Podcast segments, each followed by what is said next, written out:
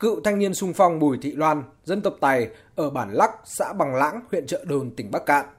Dáng người nhỏ bé, tuổi đã cao nhưng bà còn nhanh nhẹn và hoạt bát. Bà vẫn nhớ như in những ngày năm một nghìn chín trăm bảy mươi hai. Ngày ấy, Bùi Thị Loan cùng các chị em trong đại đội thanh niên xung phong chín một năm lấp hố bom, mở đường giao thông huyết mạch quốc lộ ba, quốc lộ một B và các đường sắt kép Lưu Xá, Quán Triều, Hà Nội. Ở đó, bà gặp được mối tình đầu, qua khói bom lửa đạn sau này nên duyên vợ chồng. Khi đơn vị đang làm đường ở trại cau, chị Trần Thị Mai quê ở Tiên Lãng, Đại Từ, Thái Nguyên, tinh nghịch nhất đại đội và biết lái xe. Hay đùa ở đây có bom, ra hiệu cho xe dừng lại rồi trèo lên một chiếc xe nổ đi khoảng trăm mét mới dừng. Các anh bộ đội thường đem lương khô phần của mình chia cho chị em thanh niên xung phong làm đường, tặng những món quà nhỏ làm kỷ niệm. Cũng chính nơi này, bà Loan đã gặp mối tình đầu của mình. Đó là cân tay Cao Bằng, Lũng Mò, xã Đào Ngạn, huyện Hà Quảng. Ông tên là Hoàng Mạnh Thạch, là lái xe đem súng đạn lương khô vào chiến trường. Ông ấy là người Tày ở xóm Lũng Mò, xã Đào Ngạn, Hà Quảng. Xe qua thì trêu nhau ghê lắm rồi yêu nhau.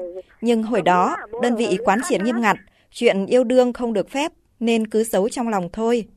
Thấy cô thanh niên xung phong nhỏ nhắn làm đường trong giá rét, người chiến sĩ lái xe ấy đã cởi ngay chiếc áo ấm của mình tặng rồi lại lên đường chở lương thực, súng đạn ra tiền tuyến. Hai người chia tay nhau, ông đi giải phóng Quảng Trị, Lộc Ninh, đến năm một nghìn chín trăm bảy mươi bảy mới trở ra miền Bắc. Bà Loan mặc chiếc áo ấy vác lương, tải đạn, mở đường.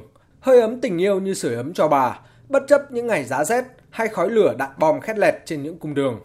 Khi Mỹ mở chiến dịch tập kích máy bay B năm mươi hai cuối tháng mười hai năm một nghìn chín trăm bảy mươi hai, tại ga Lưu Xá còn tồn đọng hàng vạn tấn hàng hóa quốc phòng đang rất cần cho chiến trường. Đêm hai mươi tư tháng mười hai năm một nghìn chín trăm bảy mươi hai, khi đang bốc dỡ hàng hóa tại ga Lưu Xá, Mỹ mở cuộc tập kích bất ngờ. sáu mươi đội viên đại đội thanh niên xung phong chín một năm và hai cán bộ kho lương thực đã anh dũng hy sinh. Trong số những đội viên đại đội chín một năm bị thương và sống sót, bà Bùi Thị Loan là trường hợp hy hữu nhất. Sau khi đào bới và đưa bà ra khỏi đống bê tông đổ nát, mọi người thấy bà ngừng thở nên nghĩ rằng bà đã hy sinh và chuyển vào khu nghĩa trang Dốc Lim để mai táng. Hôm sau, mọi người phát hiện môi bà còn động đậy, liền đưa đi cấp cứu. Bà bảo có lẽ chiếc áo người yêu tặng cho bà đã giúp bà qua mưa bom bão đạn. Sau đợt đó, dù được đi học, đi làm, nhưng vết thương tái phát, bà không được tỉnh táo, thường bỏ đi lang thang. Ông Thạch khi trở về cất công đi tìm. À, đơn vị là bị phong Loan này cả. Loan hy sinh nhá, nhằng Loan này. Ông ấy tìm đến đơn vị, một Loan đã hy sinh, một Loan bị tâm thần, khi lên cơn đã trốn viện bỏ đi lang thang. Người ta kể lại khi tôi bị điên, mặc quần áo rách rưới, nhặt cơm rơi ăn, đi lang thang, ai cho gì thì ăn ấy, bị câm, lang thang tận Bạch Thông, Bắc Kạn, trẻ chăn trâu thấy ở trên đồi. Khi ông ấy ngỏ lời lấy tôi, tôi bảo rằng bây giờ em bị thương, không còn nguyên vẹn nữa, sẽ không lấy chồng. Ông bảo, bây giờ còn chiếc áo này, trước anh thấy em làm đường dưới trời đông lạnh, đã dành cho em, em còn giữ được không? Tôi bảo giờ vẫn còn, nhưng khi bị thương ở Lưu Xá đã bị rách ở vai, em vẫn cất để kỷ niệm, không mặc nữa. Năm một nghìn chín trăm bảy mươi sáu, bà Bùi Thị Loan và ông Hoàng Mạnh Thạch nên duyên vợ chồng. Tình yêu và sự chăm sóc của ông khiến bà trở lại mạnh khỏe, tỉnh táo trở lại. Năm một nghìn chín trăm tám mươi mốt, họ đón đứa con đầu lòng. Ông Thạch lúc thì công tác tận huyện Bảo Lạc, tỉnh Cao Bằng, lúc thì về Bộ Tư lệnh Thiết giáp ở Tam Dương, Vĩnh Phú, còn bà Loan làm xí nghiệp phốt phát Lâm Sơn, huyện Hòa An, Cao Bằng. Trong cuộc chiến tranh biên giới phía Bắc tháng hai năm một nghìn chín trăm bảy mươi chín, hai vợ chồng bà lại tham gia chiến đấu bảo vệ Tổ quốc, cả hai cùng bị thương. Ba lần bị bom đạn không chết, bà Loan được mọi người đặt cho biệt danh là Loan Dài.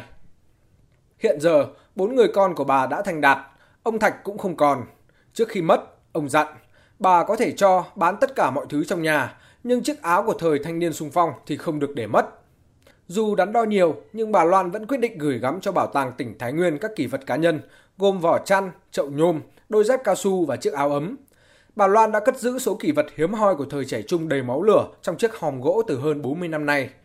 Ông Dương Văn Mưu, cán bộ trung tâm chính trị huyện Phú Bình, tỉnh Thái Nguyên, khi đến thăm bảo tàng tỉnh Thái Nguyên, cảm nhận.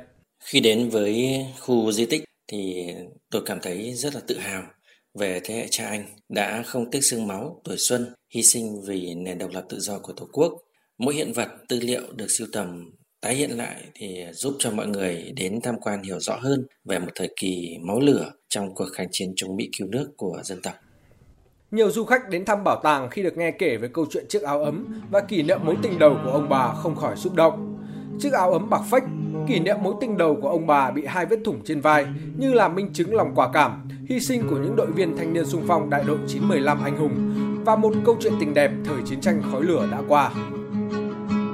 Dọc đường chiến tranh, anh không gặp lại em, cô gái sao liên có hai bím tóc đào làm duyên để lại nhớ thương suốt cuộc đời anh, thì anh mang mối tình ngày ấy.